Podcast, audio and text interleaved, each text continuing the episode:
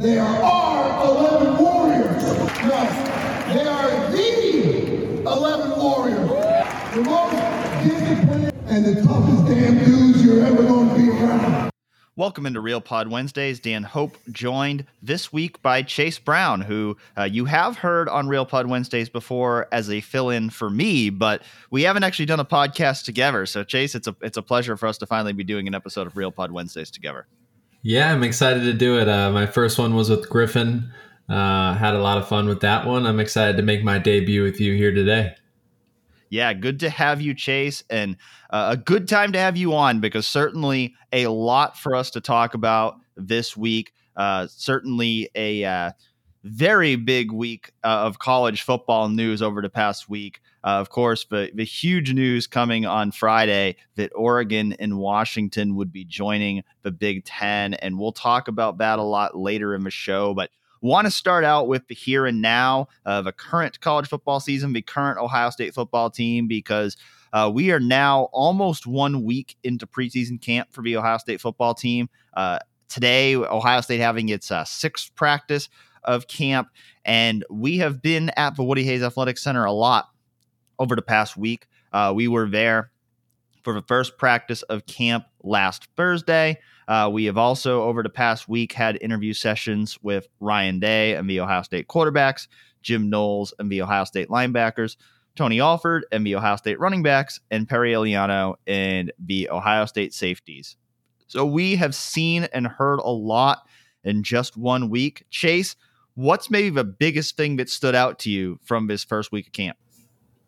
Actually, from the perspective of, I guess, going to a practice as a media member, going and seeing fans at the practice. The first practice that we went to was I guess they rolled out the red carpet for the first time. Fans could come and witness a practice. And really the Ryan Day era, fans had to pay $30, I think, to buy a ticket to go. And they lined the sidelines of one of the fields. So to see, I guess, the players have that new environment was something that was interesting to see them perform in front of fans in a setting that they wouldn't usually do so. I thought the players responded well to that. I thought that was a cool and unique opportunity for the fans to be there. So we saw plenty of clips of players signing autographs, of players taking pictures and doing all that kind of stuff.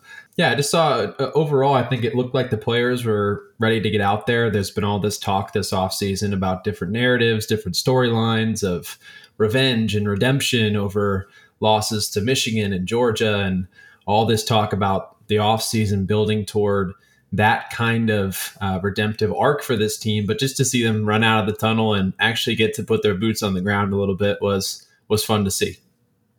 Yeah, seems like, the fans who got to attend practices had a good time. I know those 500 tickets for each practice were snapped up very quickly. So I'm sure there's listeners out there who may have wanted to go and maybe they weren't able to get tickets, or maybe they just didn't want to spend $30 to go see a practice. But it seemed like the fans that were there had a good time. So definitely good that, they were able to have that opportunity. Hopefully that's something that Ohio State will continue to do in the future, because it's certainly, good for fans to have that opportunity to get to see the players in more of an up close, different kind of setting, and really get their first glimpse of the team. And like you said, we were there for one of those two practices. The fans were actually there for a second practice that was not open to the media, but we were there for the first practice of preseason camp. And I think for me, probably the most notable takeaway from that first day of camp was seeing who was getting the first team reps at safety, because Garrick and I talked about it last week about how that was, really one of the bigger questions going into camp was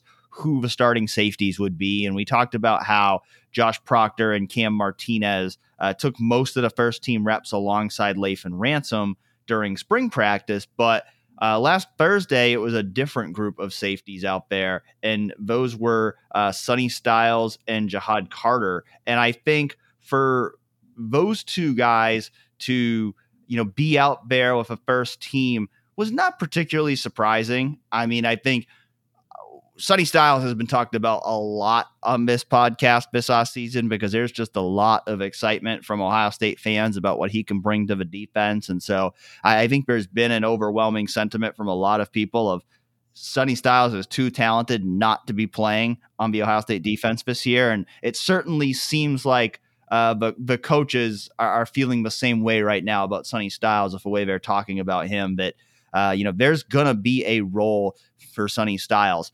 I think what maybe we didn't expect was that it appears like Sonny Styles' role could be playing the nickel safety position, which would be a different look for that nickel safety position than last year, because last year, Tanner McCalister was the first team nickel safety, and Tanner McCalister, he's more of a cornerback body type playing there in the slot. Sonny Styles, he's got more of a linebacker body who could be potentially be playing that same position. And so I think that was maybe the most notable part of all of it, was not just the fact that Sonny and Ja'Had were taking those first team reps, but the fact that Sonny was at nickel safety and Ja'Had Carter was at free safety, whereas I think you might have expected the opposite going in. We saw Ja'Had Carter take reps at nickel safety before he went down with an injury midway through the spring. But Jim Knowles said after that first practice that, they now believe that Ja'Had is better suited to play that deep safety role. And so, it appears like, they're looking at Ja'Had Carter as a potential starter at that free safety spot. And now they're looking at Sonny as a potential starter at the nickel position. Yeah, and that's one thing that I think was very telling, I guess, today's press conference with Eliano and the safeties. Eliano described Sonny Styles as a unicorn, as a player that can kind of do anything that Ohio State's defense needs. And I think Sonny Styles has that desire to just fill whatever hole is available on the defense so that he can get on the field.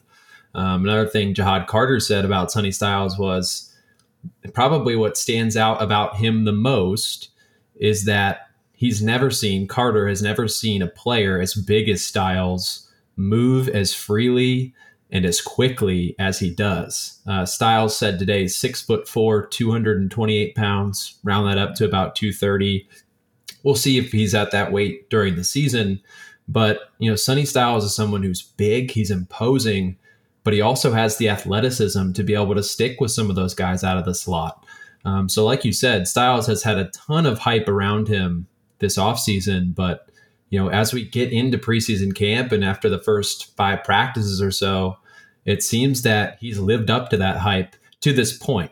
Obviously, this is Ohio State against Ohio State. We'll see what it looks like when it's Ohio State against Indiana and Youngstown State and Western Kentucky and most notably against Notre Dame. But, Sonny Styles, for what he has billed or what he was billed to be by Ohio State's coaching staff and by some of his teammates, he's certainly lived up to that hype. And yeah, maybe this sticks, maybe it doesn't. It seems like they are pretty open to figuring out which players fit in the best spots and getting the best 11 players on the field.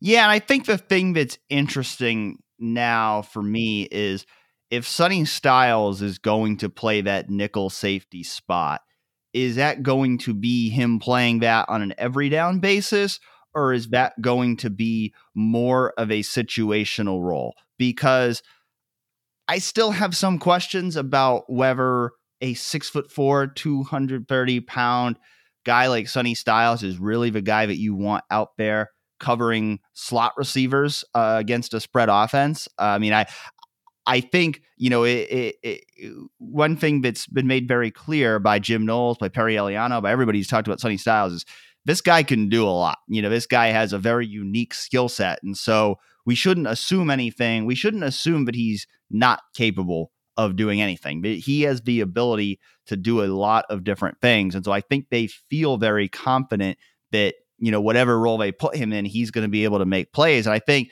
that's one reason why they really like him as a guy to potentially play that nickel safety role, because it gives them more flexibility. We were talking, in the spring about how, he could potentially be kind of that role player for, when, they have a tight end out there and they need a bigger body that he can kind of play as a third linebacker, even though he's a safety, he could kind of come in and play that as a third linebacker role, as a substitute role. I think, if he ends up being the starting nickel, then you kind of have more versatility without actually having to substitute in terms of, him having that flexibility of one play, he could be lined up out wide as a corner / safety. And then the next play, he could come in tighter and play as a linebacker to match up against a bigger body. And so I think the ability for him to do a lot of different things, and without having to, you know, take him off the field, without having to make a substitute, but being able to utilize him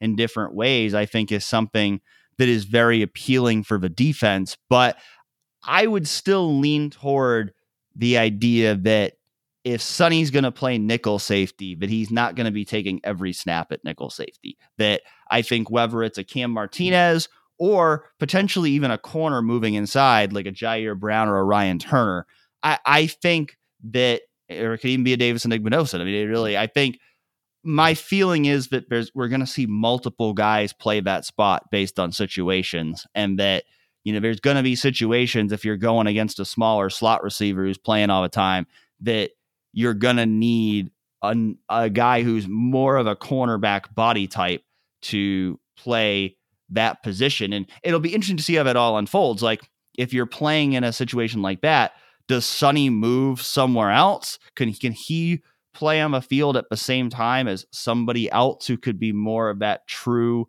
nickel slot cornerback type of player? I think, you know, there's a lot of interesting possibilities. Like, one thing I've thought about with Sonny is, like, you know, if you're in a third and long situation, you know, if let's say you're bringing in a third corner or you're bringing in a Cam Martinez to give you some additional coverage ability, do you then move Sonny inside the linebacker and take a Steel Chambers off the field potentially just to give you another cover guy out there? And so I think there's a lot of different things that you can do with a guy like Sonny Styles and with the personnel that Ohio State has.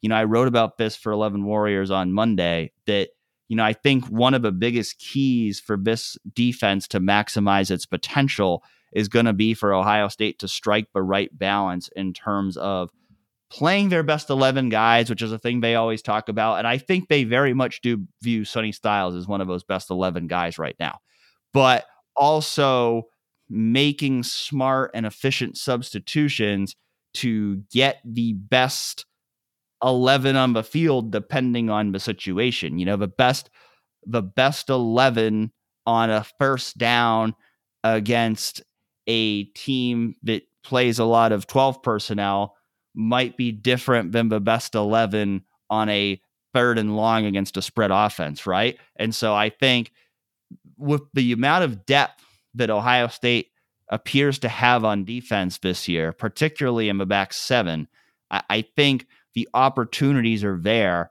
for them to utilize different packages that, you know, not only get different players involved, but also allow them to match up more effectively with opposing offenses. Now, you have to be careful with that, because if you start doing that too much, you end up just taking the better players off the field. And we've seen in times in the past where that has backfired on Ohio State. But I do think, you know, when I see a guy like Sonny playing nickel, it leads me to believe that there are going to be multiple different packages and alignments for the safeties, and that it's not just going to be three guys playing nearly all of the snaps like we saw last year. Yeah. And it seems like that safety position, as Jim Knowles has made clear in the past, will be what drives the defense. And it seems like that is a position that needs to have the most depth when considering those kinds of changes, considering how Ohio State will balance not only who starts the game, who gets credit for the start, but then who's on the field when it matters most.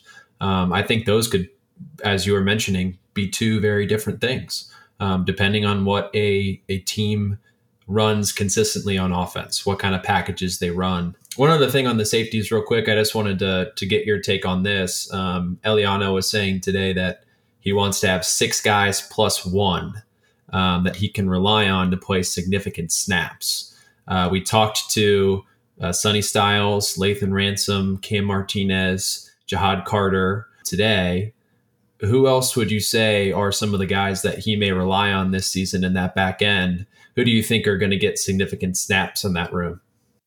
Yeah, well, I mean, like, you know, like I said, I think if I were to project the starters right now, I would go with the guys we saw on day one, those being Ja'Had Carter at free safety, or adjuster as they call it, Lathan Ransom at bandit / strong safety, and Sonny Styles at nickel safety. Those three guys seem to be the three top guys in the room, the three guys who are going to be hardest to keep off the field. I think, like I said, I think if, you know, I could see there being some rotation, some situational stuff with Sonny and Cam at that nickel safety spot. So I do think that Cam Martinez is a guy that's likely to have at least some role in this defense this year.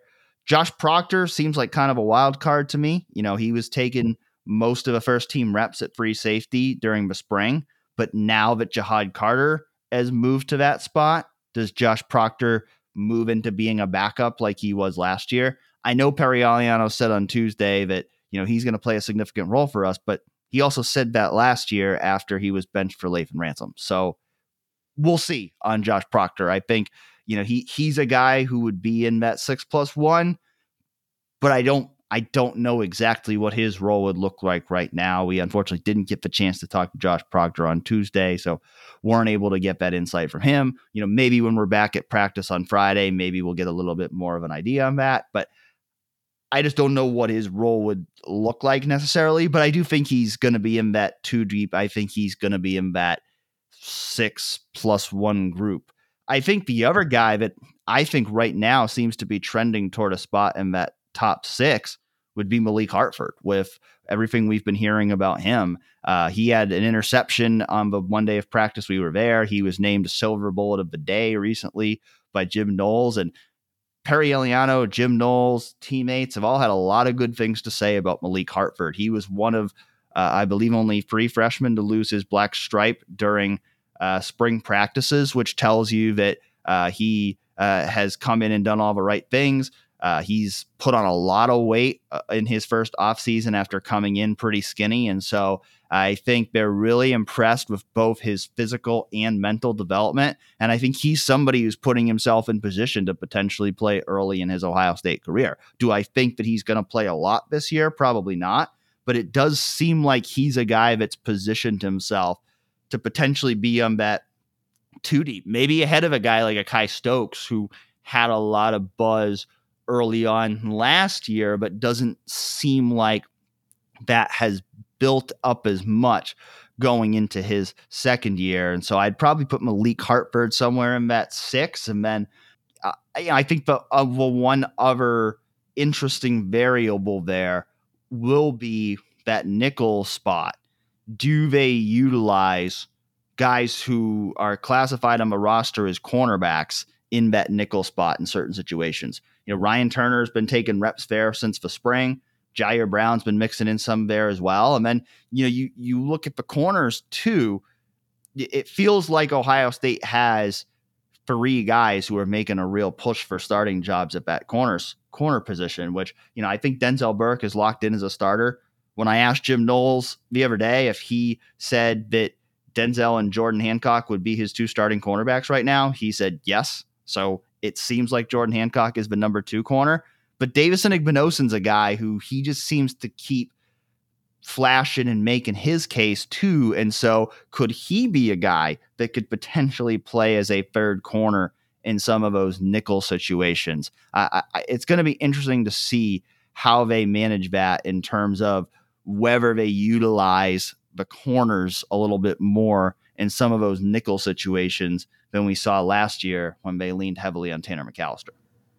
Yeah, definitely. It seems like there is great depth in both of those spots for Ohio State heading into this season, which is something that Ohio State, I guess, really hasn't had for a long time, whether it was players that were on scholarship, that number being low, or guys that were getting dinged up, injured. You know, it seemed like we headed into every season being like, this is Cam Brown's year. But then a couple weeks into the season, he would either get hurt or have some sort of poor performance that then led to some of those younger guys getting their snaps. You know, but now Cameron Brown's moved on to the NFL. You've had some guys transfer out, whether it was a Legend Cavazos or somebody else. So there has been plenty of opportunity for some of those younger guys to develop. So you bring up that good point of whether or not it is worth it to keep that third nickel safety on the field, or to bring somebody in like an Igbenoghan, a Jair Brown, to have somebody on the field that can provide that coverage capability. They certainly have a lot of flexibility on that back end. which, as I said, has been something that Ohio State maybe hasn't had for a couple of seasons now. And I think that they're all excited to see what could come of that, what could come of having guys that are experienced, that are talented, and that are healthy, and being able to have that flexibility when it matters most. Yeah, I don't think there's any straight up yes or no, right or wrong answer in terms of how much Ohio State should rotate at safety or should rotate at corner. But I think the good news is they have the capability to do that. They have the depth to do that. I think you can look at safety and corner, and I think you can feel pretty good about, you know, the two deep at those positions and feel like, you know, if injuries do happen, there seems to be capable players knocking on the door. You still hope that you stay healthy because, you know, any drop off could be significant, but it does feel like there's a lot of guys at both of those positions who are capable of playing at a high level. And that's very important for Ohio State at a position where it certainly needs to be better than it was a year ago. And I think, you know, if you move down a level to linebacker, you know, I think you like what you see from the depth there too. And, you know, we know who the starters are going to be at linebacker, Tommy Eichenberg and Steel Chambers. You know, you could see in the first practice, those guys were continuing to take pretty much all the first team reps, but Jim Knowles has said that, you know, he thinks, you know, Cody Simon and CJ Hicks are guys who could have roles too, but he wants to get those backup linebackers on the field a little bit more this year. And certainly, much like with Sonny Styles, you know, CJ Hicks being that five-star guy going into his second year is another guy who there's a lot of intrigue around what his role could look like. And I think his role, at least in my eyes, is still a little bit murkier than it is for a Sonny Styles. I think that, you know, Sonny, you know, it's clear now that Sonny is going to play a lot. We don't know exactly what his role is going to look like, but he's going to play a lot. With CJ, I'm still kind of in a wait and see mode there because we do know that Tommy and Steele are the starting linebackers. You know, what could his role look like? There's been a lot of talk about the jack position potentially being a role for him, but I think they like Mitchell Melton in that role as well. And we just don't know how much they're going to use the jack this year. When Jim Knowles was asked about it Thursday, he said it's not the focus, but they kind of look at it as a changeup, curveball, something that they can use occasionally to give offenses something else to prepare for. And so, you know, I think we will see the jack. I just don't know how much and how many guys will see at it, but that is a possible role for CJ Hicks. You know, I've said before, like I've wondered, kind of like I mentioned of Sonny, like, you know, in those, you know, passing situations, could there be an upside of maybe bringing in CJ Hicks over one of those starting linebackers? You know, he's a guy that's an elite athlete. He played safety in high school. Could he bring something more at that linebacker position in pass coverage than the starters do?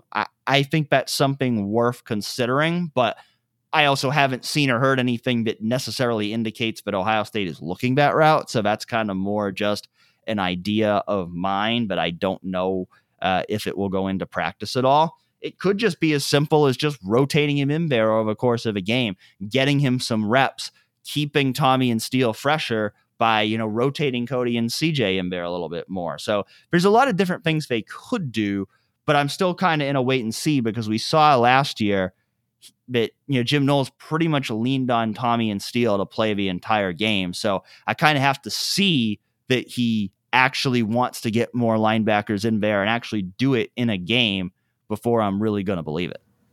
Right. And I think what we saw last year, as you just pointed out, was Knowles relying heavily on guys that he trusted, especially in his first season as a defensive coordinator, arriving at a place like Ohio State, which he's been very open and honest about the idea that he's never coached at a school that has the talent or the prestige similar to Ohio State. The Buckeyes, you know, each year are expected to have what many other schools are not expected to have, and that is one of the best offenses in the country and one of the best defenses. And so him stepping into this new role as a defensive coordinator in his first year, I think any reasonable person would say, I'm going to find the 11 guys that are talented, but more than that, I'm going to find the 11 guys that I trust, because my season talking in from Knowles' perspective, is going to be made or it's going to be broken by the performance of these players that I choose to rely on. Now going into year two, I think Knowles will have a little bit more flexibility with the defense and a little bit more, I guess, leniency with who gets these snaps, how many snaps these players get. And we'll see opportunities and take advantage of opportunities to play some of the depth players that he has on the roster. We talk about the big games that Ohio State has with Notre Dame, with Wisconsin, Penn State, and Michigan. Like, those are obviously games that you're going to want to have your best players on the field for as many snaps as possible. But for as many games as there are on that of those kinds of games that are on the schedule this year, there's also the Indianas, the Youngstown State, the Western Kentuckys, the Rutgers. Those are going to be opportunities where we're going to see a lot more of those positions with depth be utilized, I would imagine, because it's good to have your best players, receive rest and to not be relied on or counted on to play every snap. I'm not sure that Tommy Eichenberg and Steel Chambers, guys like that, are asking to come off the field. But it may not be in Ohio State's best interest to have them playing 99% of the snaps against teams that, the game's going to be firmly in hand after two quarters, three quarters. So I think that we'll start to see that become more clear in regards to how much CJ Hicks will play, how much Sonny Styles will play, some of those younger, more talented guys that this fan base has been craving to see. We'll see that early on against the non-conference opponents, and then trickle in throughout the season against Ohio State's, I guess, lesser opponents, as we would call them. Yeah, I think I'm looking at it more like, okay, like, who's going to be playing a lot in week four against Notre Dame? Like, I think those first three games of a season, if they go the way they're supposed to go, a lot of guys are going to play. But it's when you get to the Notre Dames, the Wisconsin's, the Penn State's, the Michigan's, who's going to be the guys that you really rely on in those games? Are we really going to see more rotation in those games, or is that when you really need to just nail down on your best 11 or your best 15 or whoever guys? And so I think that's going to be interesting. But, to your point, the good news is Ohio State is going to have some time to experiment in those first three games. Well, they should. You shouldn't necessarily say they will, but they should in those first three games be able to experiment, be able to rotate a little bit more and kind of see what they have. And then when you go into that first really big game against Notre Dame, you'll have 3 games of tape to be able to evaluate off to know who you can really count on and who's maybe not quite ready to be playing a big role against top competition. Yeah, certainly. And I think that, while CJ Hicks and Sonny Styles are talented players, there is part of me that thinks, okay, these guys are only sophomores. Like, they, in many instances, I don't mean to be this like an old head perspective, like, oh, these guys never used to play as freshmen. These guys never used to play until they were upperclassmen. But, that's like, this is Ohio State. As I brought up earlier, this is a team that recruits the most talented players in the country out of high school in every single class.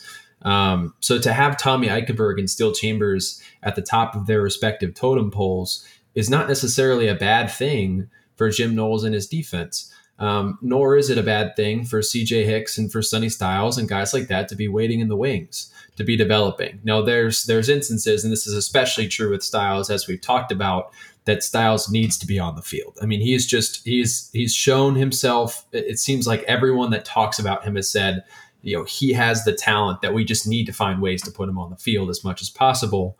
But I just don't think CJ Hicks is maybe someone that's quite there. He's close, but I don't think he's someone that's quite there where Ohio State needs to get him on the field as quickly as possible and as much as possible, especially when you're returning somebody like Tommy Eichenberg, who was an All-American, and like Steel Chambers, who, although he didn't have the same statistical production as Eichenberg last season, was just as important in stopping the run and showed versatility in the way that he could get after the quarterback from the linebacker position. So, those guys that are ahead of Hicks, they have earned their spots to be at the top of the roster.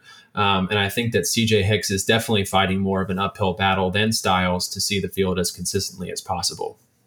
Yeah, I would agree with you on that. I think Tommy and Steele are going to be one of the best linebacker tandems in the country. So I'm in no way arguing that those guys shouldn't be the starting linebackers and playing the majority of snaps. I think that is going to be the case for this room. But I do think, the one thing that a lot of fans feel, and they've kind of felt for years about Ohio State, is that Ohio State tends to lean very heavily on the upperclassmen, sometimes to the detriment of not playing some of those more talented younger players. And I'm not sure that perception is always in line with reality, but I do think, especially when the defense has had some of the struggles it's had in recent years, it becomes harder to stomach seeing a guy who is really talented, who's really highly guarded, not being able to get on the field. And so I think, if you're Ohio State, you don't have to force CJ onto the field into a role that he's not ready for, because you have Tommy and Steele. But I do think you have to look at, okay, are there ways in which he can make us better? That doesn't mean that he's going to replace Steel Chambers as a starting middle linebacker, at least not initially.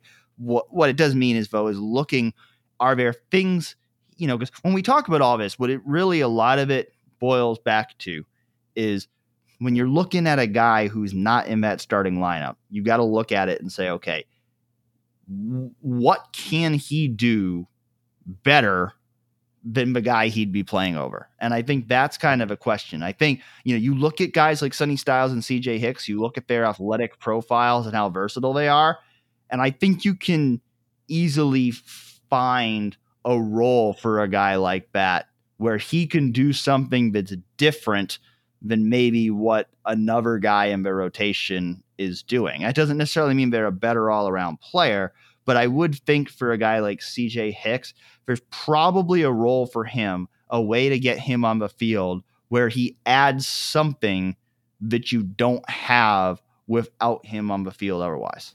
Mm-hmm. Yeah, certainly. And I think that CJ Hicks, was touted, was recruited as a player, as one of the top prospects in his class, which certainly coming into Ohio State, that would give him more projected upside than what Tommy Eichenberg had coming into Ohio State. And Steel Chambers didn't even start at linebacker, right? Steel Chambers came in as a running back and made that switch. So I think there's absolutely credibility to what you're saying, especially in the regard of, CJ Hicks is versatile and has athleticism that projects well even to the next level in the NFL perspective. I don't think any of those guys are really particularly interested in that right now as they're heading into another season where they're trying to beat Michigan and win a Big Ten championship and win a national championship. But you can see that, there's reasons why Ohio State would want to put him on the field, because he's always been someone that has had that kind of potential to be a multi-down player here at Ohio State. And it may not happen this season, but it's certainly in the works for future seasons. And I think that Ohio State, as you're saying, will want to continue to look for ways to put him on the field in specific scenarios and specific situations. And as they continue to become more comfortable with that, I do think that Hicks is somebody that we could see on a more consistent basis, maybe even against some of those stronger opponents that we mentioned, of the Notre Dames, Wisconsins, the Penn States, and Michigans, and furthermore into maybe postseason play with a Big Ten championship or a playoff or a New Year's Six Bowl, whatever ends up with this team. There's definitely a great opportunity for him to step into a new role this season that isn't necessarily customary for a sophomore, but it is something that CJ Hicks may have the opportunity to live up to the hype that is surrounding him at this point. Another guy who could potentially bring a jolt of coverage ability to that linebacker room is Kourt Williams, who officially made the move to linebacker this past week. He has been at Ohio State for 3 years as a safety, but him now going into his fourth preseason camp as a Buckeye, making the move to linebacker. And, I say all that not necessarily expecting to see Kourt Williams play a lot at linebacker right now because of what we just talked about. I mean, you have Tommy Eichenberg and Steel Chambers, you have CJ Hicks and Cody Simon. You even have, Gabe Powers, Reed Carrico fighting for spots, at least on a free deep. So where does Kourt Williams factor in as a linebacker this year? I don't know. I do think it's a logical move, though, for him to move to linebacker. Jim Knowles said that, we always thought he was a guy who would be better closer to the line of scrimmage. And so Jim Knowles believes it is a move that's best for his future. Kourt said it really wasn't something that he thought about until this summer. And so, you know, he was, you know, more inclined to play safety early in his career. But, you know, of course, a guy who's been snake bitten by injuries, tore his ACL as a freshman, had multiple labrum tears in his shoulder last year. It required 2 surgeries on his right shoulder, 1 on his left. So, you know, he's had a tough time with injuries, and that kind of makes it difficult to know what his future actually playing for Ohio State could look like. But, you know, I do think that, you know, his future at linebacker could potentially be brighter than it was at safety. I didn't see him playing a substantial role at safety because of all the depth we talked about there earlier. However, with only 2 linebackers on the field at once in this 4-2-5 defense, I still don't know that I see him playing a whole lot more at linebacker than I would have at safety. Yeah, which is just so interesting, right? Like this switch, I agree. It did make a lot of sense for Kourt Williams being somebody who has thrived playing closer to the line of scrimmage when he has had the opportunity to see the field. He has that kind of body type that fit well as like a bullet in Kerry Combs' system, somebody that can move around and be versatile in that way. I guess it's just an interesting move given the scheme of the 4-2-5. It seemed like there may be more ample opportunities for him to see the field, given that there were 3 safeties compared to 2 linebackers. And, you know, the linebackers, as we just mentioned with the totem pole, having Tommy Eichenberg and Steel Chambers at the top of those 2 linebacker positions, and then having Hicks and Simon. And yeah, we haven't even talked about Gabe Powers and Reed Carrico as guys that have been, as Ryan Day may say, cutting their teeth on special teams and in roles like that. So, I mean, Williams, I always think about this. There was a couple years ago in 2021 where he had one of the cleanest form tackles I think I have ever seen. It came late in the game against Akron that season. You know, just lowered the shoulder, got the head right in front of the offensive player's legs, wrapped up, drove the legs straight into the ground. It was a great tackle. It seems like he has a knack for that kind of ability to make those kinds of plays, not only in the short space, but in the open field. I guess it'll just be a matter of, you know, will there be chances for him to develop in that position similar to Hicks? You know, if it's not going to be Eichenberg or Chambers that are on the field, would they look to Williams to be someone that could fill some of those spots where, you know, Eichenberg or Chambers need rest, or, you know, maybe they're up by 3 scores, 4 scores on a lesser opponent. Would they look to Williams to fill that spot? It seems like he's keeping his options open for as much as this change to linebacker has happened, that they may pull him back and take him to the safety room again. But then that even contributes to, like, is he a positionless player? Does he really have a spot that could see him get on the field? All in all, like Kourt Williams, when we talk about all this, and I know we've talked about this off the podcast, Dan, like he is one of the top players on Ohio State's roster in terms of likability, in terms of leadership. Like these guys love Kourt Williams, and I think the coaches do too. They see him as a hard worker, as somebody that gets after it. He came in with a ton of upside, like was one of the first players in his class to shed his black stripe, but just the injuries have kept him off the field, which has just been unfortunate for his development. And then it seems like this schematic change with Knowles then shifting from, you know, what was an opportunity for him to be in the safety position and to really take hold of a safety-driven defense. Injuries then took him away from that, and now we're looking at him in a linebacker spot where there's only two spots for him to really find snaps or receive snaps. Now, a guy who looks like he could be in line to receive a lot of snaps right away at Ohio State is Tywone Malone, which I don't know if that's what we expected when he initially announced his transfer to Ohio State, because you look at his first 2 years as a college football player at Ole Miss, he really only saw occasional playing time for the Rebels. But when we were out there at practice on Thursday, he was in there. Most of his snaps were coming alongside the likes of JT Tuimoloau and Jack Sawyer and Mike Hall and Ty Hamilton.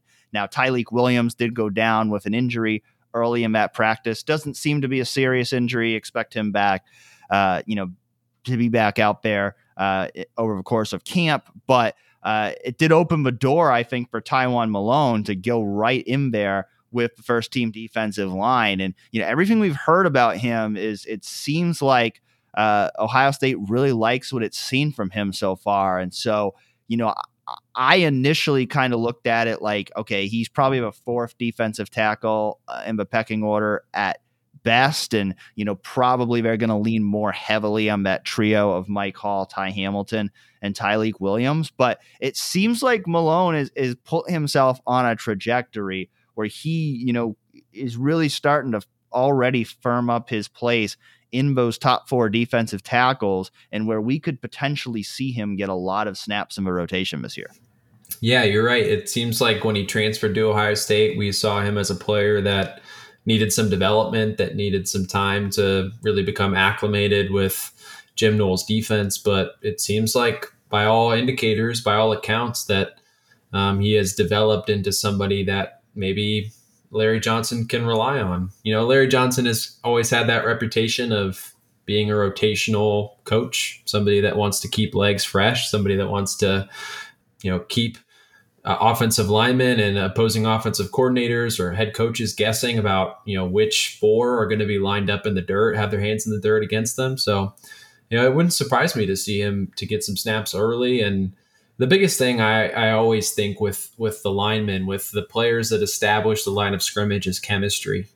So if there is an opportunity for Malone to see the field more, whether it's by injury or whether it's just by, you know, the fact that he's earned it in practice, him developing that chemistry with JT Tuimoloau, with Jack Sawyer, with Mike Hall, Tyleek Williams, Ty Hamilton, you can go, list goes on. But, you know, the opportunities for him to gain that chemistry and to continue to be comfortable playing next to those guys, I think will be incredibly valuable over the next couple of weeks as Ohio State prepares for Indiana.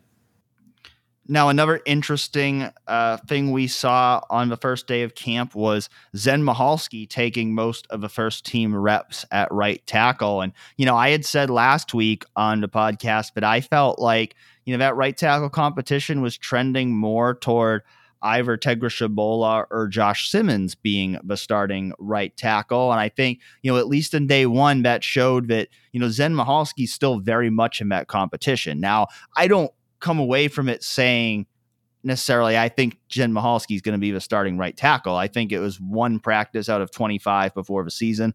I also think they're probably slow playing things initially with Josh Simmons. You know, he was running mostly as the third team right tackle on day one. You think once he gets more acclimated and he has more Ohio State practices under his belt after transferring from San Diego State, that he's going to get more of those first team reps in there. So I'm going to be really interested, you know, when we're back at practice on Friday, to see what those reps look like at right tackle. Is Josh Simmons getting in there for first team? Is Tegrashibola getting more reps in there for the first team? I think that competition remains very much ongoing, but it was interesting to see Zen Michalski taking those first team reps, because even though he's, you know, kind of a veteran in that competition, I still don't know that I necessarily expected him to be the guy leading the order on day one. Yeah, that was definitely surprising. And, you know, Ohio State, I guess we haven't mentioned this to this point, but the split field reps, you know, they were practicing with some guys on field number one, with some guys on field number two, and they did a nice job to keep us guessing about what the pecking order was at most positions, considering how they split up some of the snaps with, you know, that specifically, I think that was geared more toward the quarterback competition to make sure that fans and the media weren't speculating about whether Devin Brown or Kyle McCord was going to be the first team quarterback, the starting quarterback. But when it came to the offensive line, I feel like they gave us a pretty good look at that stuff. And like you said, I feel like Michalski was not someone that I was expecting coming out of the spring to be the front runner through the first couple of practices. But 1 week in college football practices is like 1,000 years, you know, especially for a position that is looked at so critically by its statistics and especially with flags, with penalties. You know, that's, they have refs that are out judging these, I guess what we may call like abbreviated scrimmages of sorts. But when they're running these kinds of reps, 1s-on-1s, 2s-on-2s, or a mixture of the kind, the offensive line is being looked at critically for its performance in terms of its discipline, in terms of its push off the initial snap. There's so many ways that these players are being looked at critically. And over the course of a week, which involves anywhere from 5, 6, 7 practices, a lot can change. So as you said with Michalski, it could be just one day, but you know, it will be very telling, I think, if you know we get there on Friday and you know Michalski is still the guy that's leading the first team reps at right tackle, and maybe how it even shakes up behind him. Is Chibola taking the second team snaps? Is Simmons taking the third team snaps? Or is that flipped in some way? And I think that will be a position as we continue to go into fall camp. The offensive line, yes, has a lot of question marks, but that right tackle position especially is one that continues to kind of sort itself out over the next few weeks. Yeah, as you mentioned, Ohio State has been doing a lot of split team work in these early practices with two groups of offense and defense going against each other at once. That's, take advantage of its depth, its health, where it has the depth to really play, 4 different lines of players at just about every position. And so it's doing that in practice to try to give those guys a lot of reps. And as such, you don't necessarily see as true of a first team, second team, third team, et cetera. But I think with the offensive line, when you see, okay, Josh Fryar at left tackle, Donovan Jackson at left guard, Carson Hinsman at center, and Matt Jones at right guard, like that's the first team offensive line. Now, right. I don't think the left tackle and center competitions are over yet either. I think, Josh Fryar still has to solidify that left tackle spot. Center's this position, like I'm going to be looking at that on Friday. Like, do we see Jacob James in there more of the first team? Because he missed the spring, so they probably weren't going to throw him right back in with the first team on his first practice of the entire year. And so, I still think those competitions are open, but I also think we went into the first practice expecting to most likely see Josh Fryar and Carson Hinsman with the first team. So I think until we see something different, at least in my mind, I'm not necessarily going to assume those guys are going to be the starters, but I'm going to view them as the front runners at those positions until we see something different. I think right tackle, well, we'll come back next week and we'll kind of see, based on what we learn over the next week, if somebody looks like they've emerged as a front runner there. But I don't think we can say that yet at right tackle. And, I know there's probably a lot of people that were well into the podcast and we haven't talked a second about quarterbacks yet, probably are wondering why not. But I think the same is true at quarterback, where I don't think we've seen enough there to draw any conclusions. And I know that people are probably sick of hearing that answer, because it's kind of been the answer all year long. But for one, the one practice we attended, they didn't really do a lot of downfield passing stuff. They had a few sesh periods where they did some passing, but there's a lot of short passing stuff, not a ton of stuff where you could really evaluate the quarterbacks side by side. And I just think we're still at a juncture, at least based on what we have seen, where neither quarterback has clearly outperformed the other, where there just hasn't been that separation that Ryan Day really wants to see before he's going to name a starter. And so we may learn more this week. As we mentioned, we'll be back at practice on Friday. Ohio State is holding its first scrimmage on Saturday, so we're not expecting to be there for that, but I'm sure, we'll hear more about it in the coming week, and that might start to give us more hints in terms of who might be in the lead in that quarterback competition. But I still think where we stand right now, that quarterback competition between Kyle McCord and Devin Brown remains unresolved.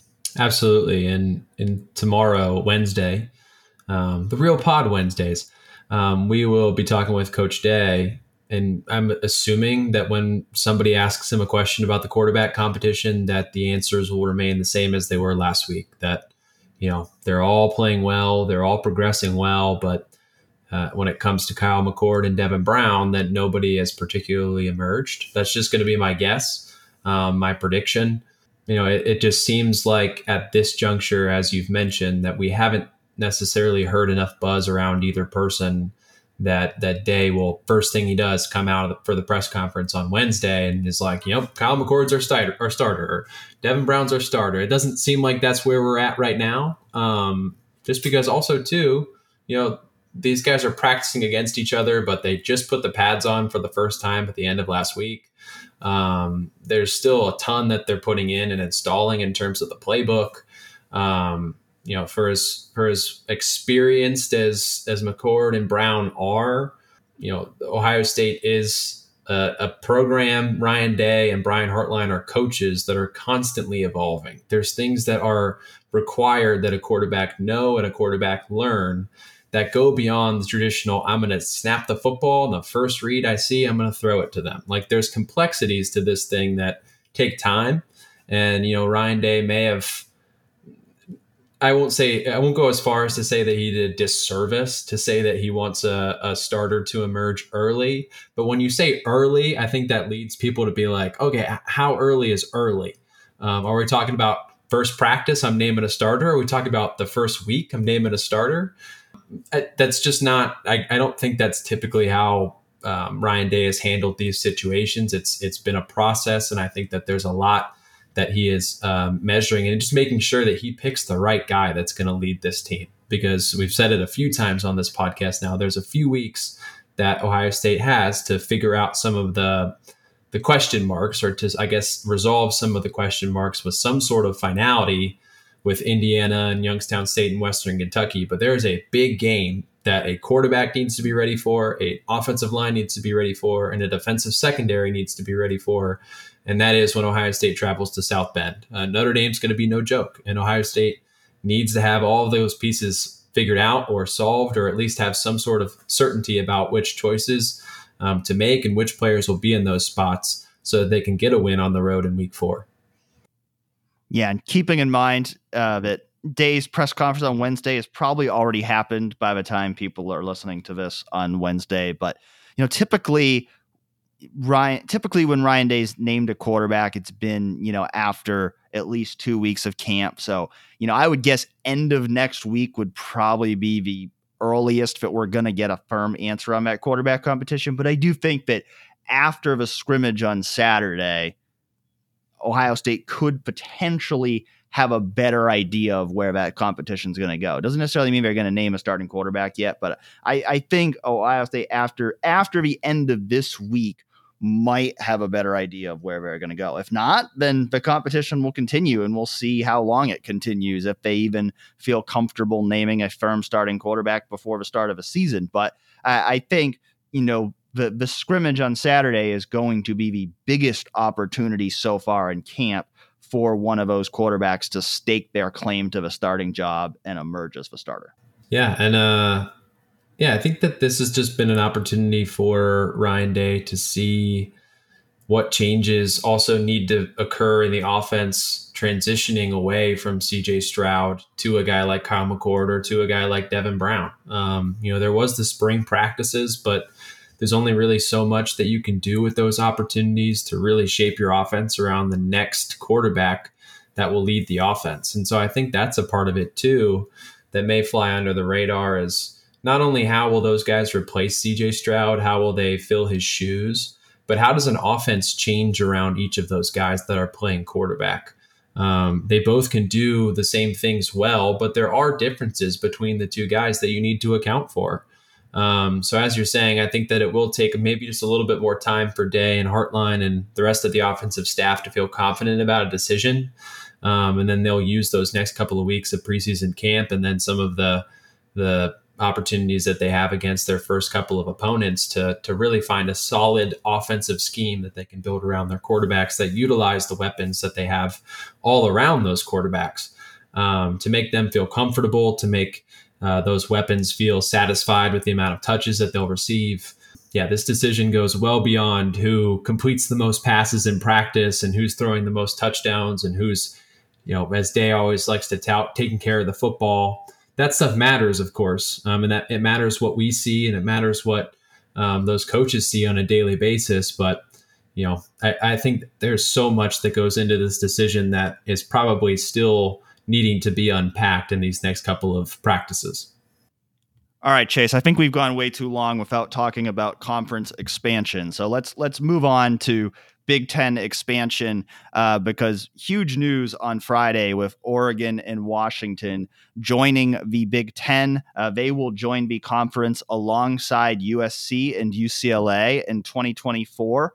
which will bring the Big Ten to 18 teams. The Pac-12, on the other hand, is near death at this point, with Arizona, Arizona State, and Utah all going to the Big 12 on Friday, joining Colorado, who had announced it would go to the Big 12 1 week earlier. That leaving the Pac-12 with just Cal, Stanford, Washington State, and Oregon State. And there are now conversations about the possibility that the ACC could potentially add Cal and Stanford. So the Pac-12 is effectively dead. The Big Ten is going to be the Big 18, if we're going to be more accurate with numbers. Chase, what do you feel about these additions? Are they good or bad for college football, and are they good or bad for Ohio State? My answers to those questions would be very different. In regard to college football, I'm mixed. You know, I feel like college football as a whole will be better, but when it comes to just how it has affected or maybe impacted some of the rivalries and the traditions that previously existed under the conference structures, I'm saddened. You know, I think it was a necessity that the Big Ten continued to strengthen the makeup of its member schools, given what the SEC brought to the table with the additions of Texas and Oklahoma, and then also fending off, I guess, the idea that with the SEC being the top dog, fending off the Big Ten would, Pac-12, the Big 12, the ACC from being the secondary, the conference. You know, like you may not catch up to the quality that the SEC has produced, but you certainly can't be 3, 4, or 5. You need to be positioned right there with the SEC in terms of strength, which the Big Ten has answered with the additions of USC and UCLA and Oregon and Washington. And the Big 12 has responded well, too. While I don't think that they're quite the level of the Big 10 and the SEC, the Big 12 has done a good job of adding quality programs. So I'm a little bit torn. You know, I think that college football, it may not have the same identity that it had in previous iterations of what this sport has looked like from a conference structure. But at the same time, I think that the quality of games that the high-level teams will play are going to increase. And I think specifically for Ohio State, you know, you aren't very thrilled as an Ohio State fan when Ohio State matches up with Northwestern, with Rutgers and Maryland. But you will be thrilled when Ohio State matches up with Oregon and Washington and USC and UCLA, right? Like And in terms of a quality of opponent, but that, and then also the quality of games, these additions have done numbers, have done wonders even for the kinds of games that Buckeye fans get excited about, you know, that people feel an excitement for, not only from the Saturday where a game ends to the next Saturday, but feel excitement for the entire offseason. I think those additions have really helped Ohio State in terms of that kind of strength of schedule and the terms of just excitement around its team. And there's mixed feelings, but overall I feel like it's been good for the Big Ten to add those teams. Yeah, I mean, without a doubt, the Big Ten has separated itself from the pack as a Power 2 conference, one could say, alongside the SEC. And, you know, without a doubt, I mean, the Big Ten, we saw the media rights deal that the Big Ten signed last year. I mean, the Big Ten is going to make a lot of money off of this new deal over the next 7 years. And whether Oregon and Washington are going to necessarily make the Big Ten more money right away, I think that is a question. That's why Oregon and Washington, you know, as we kind of predicted on the show last week, are coming in as, you know, only half revenue shares, because the other Big Ten schools weren't going to agree to bringing them in if it was going to dilute their revenue that they're going to get from this new media rights deal. But I think, you know, everybody kind of looks at it long term and says, to be able to add two more marquee brands, to really have, you know, probably the four biggest brands from the West Coast now in the Big Ten. I think the Big Ten has really kind of staked its claim to a territory that has always been dominated by the Pac-12. And now the Big Ten has kind of claimed the West Coast as its territory in the college football landscape. And so, you know, I think you know, it makes sense for the Big Ten for those reasons. You know, like you said, I mean, it's there's a lot about it, but also like doesn't add up. Like, does it add up that Big Ten volleyball teams are now going to be making cross country trips in the middle of the season to go play West Coast schools when that's only going to cost schools money? I mean, I don't think that it's good for those reasons. I think obviously these decisions are driven basically entirely by football. I mean, they're not even, they're really not, especially in the Big Ten, like maybe in the Big 12, basketball is a little bit more of a element here.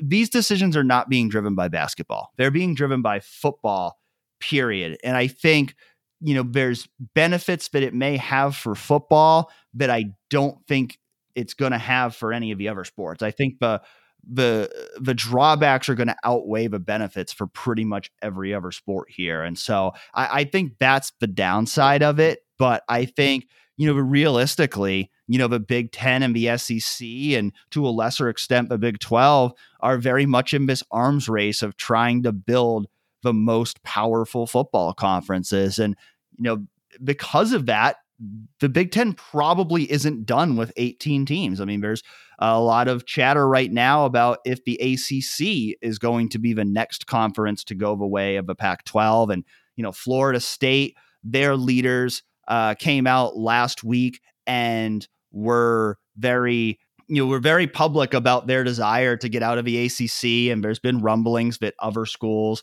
you know, like Miami, Clemson, North Carolina, Virginia, what have you, they could potentially be looking for a way out of the ACC eventually too, because the gap between the SEC and Big Ten revenue and ACC revenue has become substantial. And so it seems like a distinct possibility that, you know, between both the Big Ten and the SEC, that some of those teams in the ACC could eventually be on the move to what have now become the clear Big Two conferences. Now, you know, that's not imminent, I don't think, because those ACC schools are locked into a grant of rights that runs through the next 13 years, although you hear what Florida State leaders have to say. I don't think they're going to sit on their hands for 13 years and wait for that deal to expire. I think they are looking to make a move much sooner than that. Now, if it's going to happen this year, it would have to happen within the next week, because next Tuesday is the deadline for any schools to exit the ACC in time for the 2024 season. So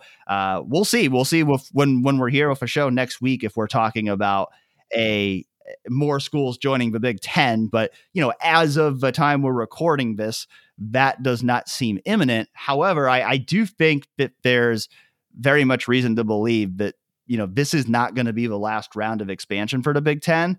And I think most likely the next round of expansion is going to come from schools that are currently in the ACC. Yeah, the ACC, you can even see them, I guess, sort of anticipating that in a way that they're the next meal, that the conferences that have established themselves at the top, being the SEC and the Big Ten, are looking at the programs of most value at the ACC and potentially have their eyes on adding those programs as member schools.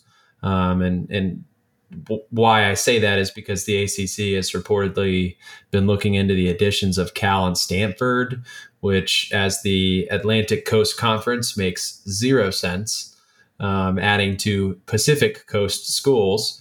And as you mentioned, Dan, with the, I guess we would say the non-revenue programs, the Olympic sports, I have no idea how that makes sense to look at the makeup of a potential ACC future and see all of these schools on the East Coast and then have Stanford and Cal all the way on the West Coast. That seems like a logistical nightmare, but that almost feels, I would imagine that the ACC feels those additions would be out of necessity to try and fend off the Big Ten and the SEC from adding the ACC's more valuable programs.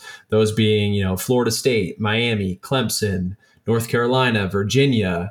You know, you could name more schools if you even wanted to. Like what is so fascinating to me about all of this is just that the Big Ten and the SEC, yes, they could sit on their hands and wait this out and see what happens. And, you know, they don't need any more teams, but they can have them. So will they use that muscle? Will they flex it in a way to add those programs that may not be necessary, but could add to the overall value in terms of revenue and TV dollars that could come from those additions?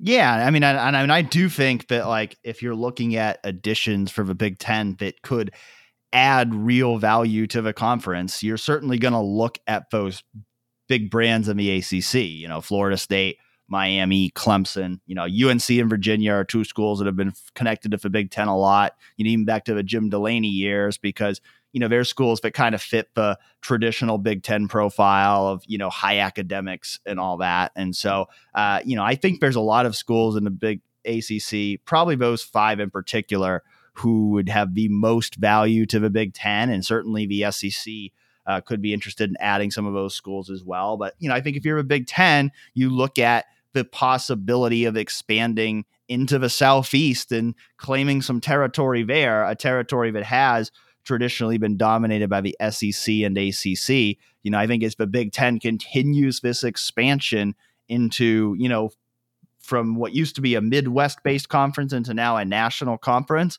I think it's a logical next step for the Big Ten, you know, like it or not, because, you know, I think there's, you know, for a lot of people, you know, this is not something they necessarily like to see, but the Big Ten is kind of stepping away from its Midwestern roots and becoming this, you know, coast to coast conference. But, you know, this is just kind of a reality of where college football is going. And you look ahead to next year, and college football is going to look very different next year than it looks right now. I mean, in many ways, this kind of feels like almost the last quote unquote normal season of college football. And certainly we're going to get used to the new normal next year with, you know, the playoff expanding to 12 teams, you know, with all these teams changing conferences like Texas and Oklahoma going to the SEC, and all these Pac-12 schools going to the Big 10 and Big 12. I mean, we're going to get used to it. But there are major changes coming to college football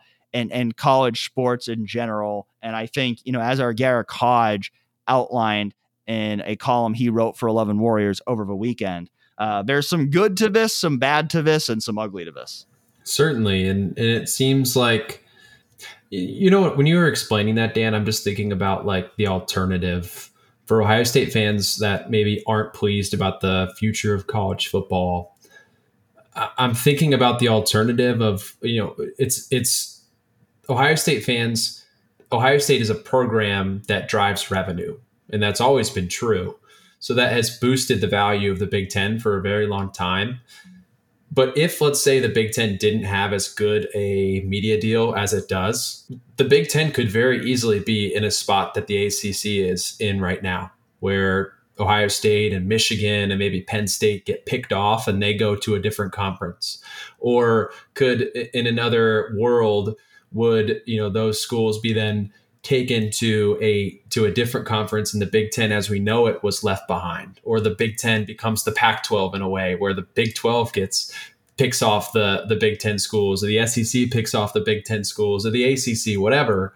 You know, the Big Ten was in a great place before the additions of USC and UCLA, but it strengthened its hold as one of the top conferences in college football in particular because of those additions, and continues to strengthen its hold over as one of the conferences of strength with the additions of Oregon and Washington. So I see those moves, for as hard as it may be to face the reality that the change is coming in college football, the Big Ten and Ohio State in particular could be in a very different place had events gone differently 5 years ago, 10 years ago.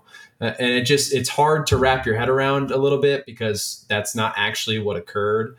But to look at Ohio State as a school that was able to maximize its brand, to maximize its revenue generation based off of its football and other athletic success, that put the Big Ten in a position to be a conference of record, which is kind of what Garrick got into a little bit about, like, you know, there's a lot of good that comes from this change. And when we look at the bad and the ugly, like, a lot of that stuff, I think, down the road, well, the travel and the fans and all that stuff won't be looked upon as bad as it maybe is right now.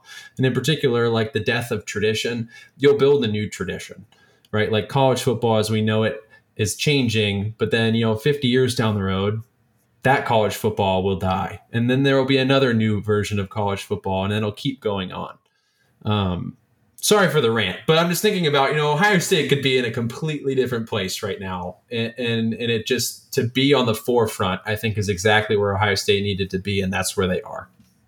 Well, and I think back to 3 years ago, and this was different than all this, but I remember 3 years ago when we were in the middle of the pandemic and the Big Ten wasn't going to play football. And there were people talking about Ohio State and Michigan going to the SEC. And granted, that was never going to happen, but I just think that illustrates the fact that we're in a very different place now to where, nobody's going to be suggesting anybody leaving the Big Ten, right. At least not a power school leaving the Big Ten, because the Big Ten has clearly strengthened itself and staked its claim as we are an elite conference in college sports, specifically college football. And I think, to your point, you either in this wave of realignment, it's become clear you either make moves or you get left behind. And that's what happened to the Pac-12. The Pac-12 didn't take action to strengthen itself. It waited and had this belief that if they just kind of bided their time, that everything was going to work out. And then schools like USC and UCLA got impatient and made the jump, and everybody else followed them out the door. And so I think the Big Ten recognized we have to make these moves if we want, when the SEC added Texas and Oklahoma, the Big Ten couldn't just sit on its hands and be comfortable with tradition. It had to go out and make its own moves to show that we are serious about playing ball with the big boys. And so, I think in that perspective, it makes sense for the Big Ten. Like I said, I'm not, from a football perspective, I am not opposed to these moves because I think it's just going to make the Big Ten stronger from a football perspective. I think it's going to lead to more big games within the conference. I think, it's just going to make for more competition because realistically in the Big Ten in recent years, you really have had three power teams in Ohio State, Michigan, and Penn State. You have teams that are kind of in that second tier like Wisconsin and Michigan State. But then you also kind of have like half the conference that is not really viewed as any kind of serious competition for Big Ten titles.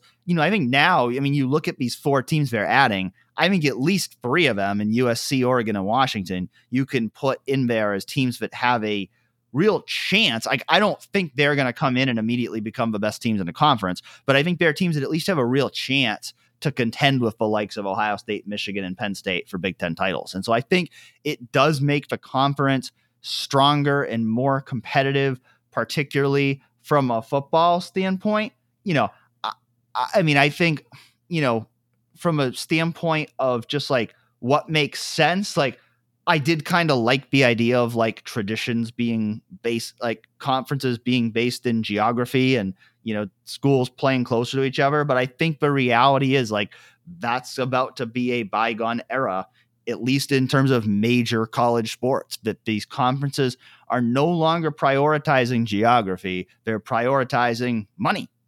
Period. And that's just the reality. And I think it's for people who really love just the tradition of college sports and, the quote unquote, like purity of college sports, that it's sad to see that money is truly driving all of this, but that's reality. It's long been reality. I know when I was on the 11 Dubcast a couple weeks ago, we were talking about the influence of money on college sports. And it's like, I told him, it's like, this isn't new with NIL or any of that. This has been money. Money has always driven these conversations, and it's only become more so now that you have TV deals with conferences that are worth $1 billion per year. And so that's not going to change. That's why the playoff is expanding. That's why this realignment is happening.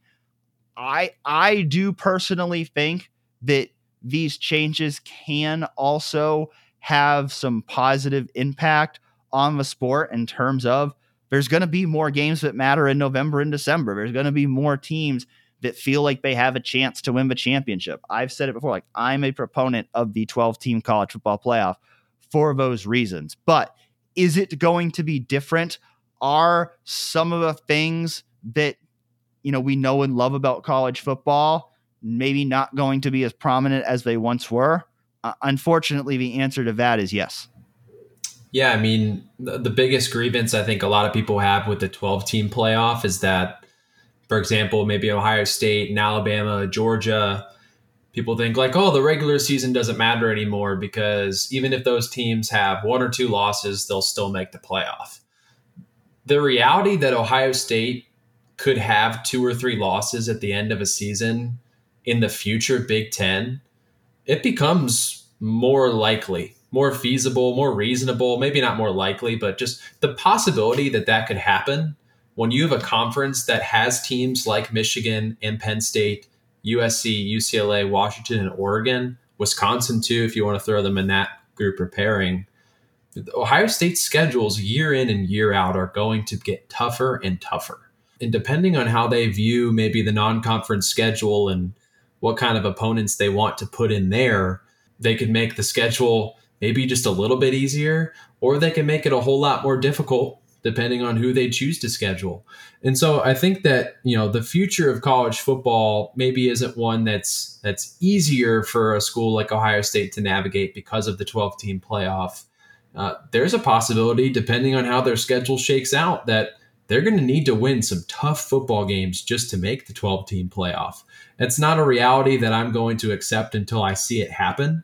But the fact that there's going to be the chance that you could stack all of those teams on Ohio State's schedule, it makes it a lot more difficult for a team to make the playoff. And it makes for a lot more entertaining regular season football. And I think that that was one thing that people were maybe upset with the addition of more teams to the playoff, is that the regular season wouldn't matter. But now that you have conferences that are stacked with teams with quality football programs, the games that you're going to see in months that, you know, maybe don't all that impact the playoffs in the current makeup of how the conferences are constructed, they could very well have tremendous impact on the way that the conferences or the playoff, is seeded and how teams qualify for it. So I think it makes for an exciting product. Yeah, I think that's a good point. I mean, I think it even goes back to the conversation we, of course, had a couple of weeks ago when Ryan Day suggested the idea of moving the Ohio State-Michigan game. And I think, you know, one thing that's probably